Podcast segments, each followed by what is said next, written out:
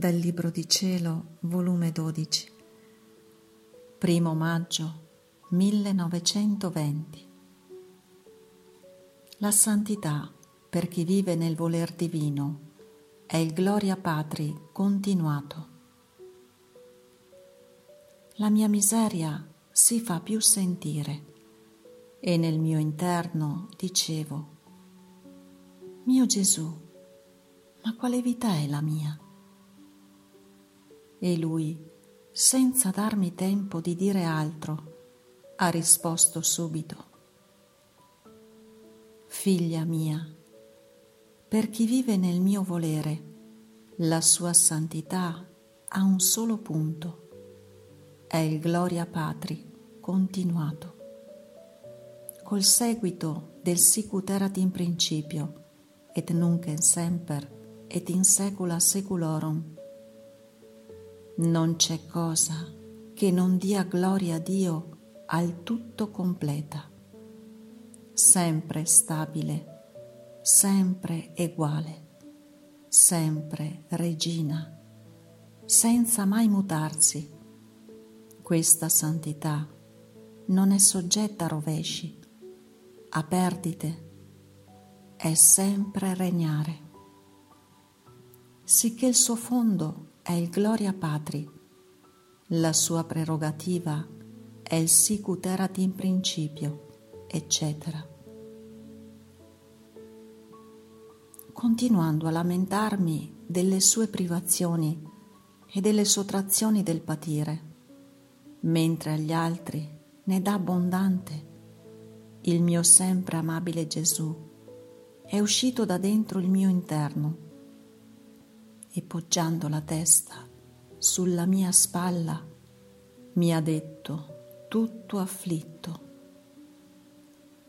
Figlia mia, chi vive nella mia volontà vive in alto e chi vive in alto può guardare con più chiarezza nel basso e deve prendere parte alle decisioni, alle afflizioni e a tutto ciò che conviene alle persone che vivono in alto.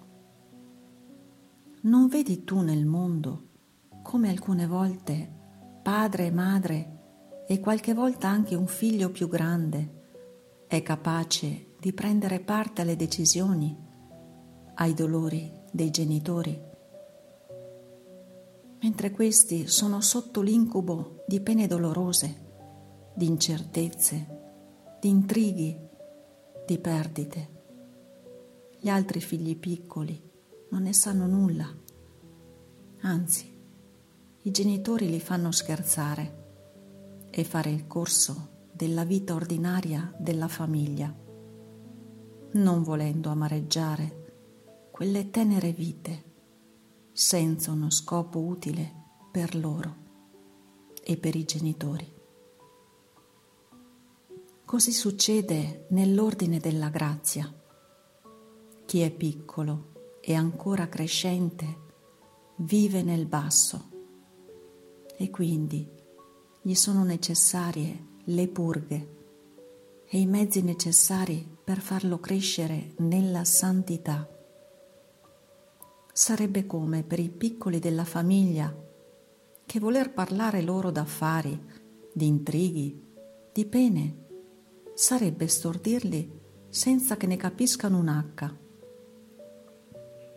Ma chi vive nel mio volere, vivendo in alto, deve sottostare alle pene di chi vive nel basso, vedere i loro pericoli, aiutarli, prendere delle serie decisioni da tremare, mentre loro se ne stanno tranquilli. Perciò quietati e nel mio volere faremo vita in comune e insieme con me prenderai parte ai dolori dell'umana famiglia. Vigilerai sulle grandi tempeste che risorgeranno e mentre nel loro pericolo scherzeranno, tu, insieme con me, piangerai la loro sventura.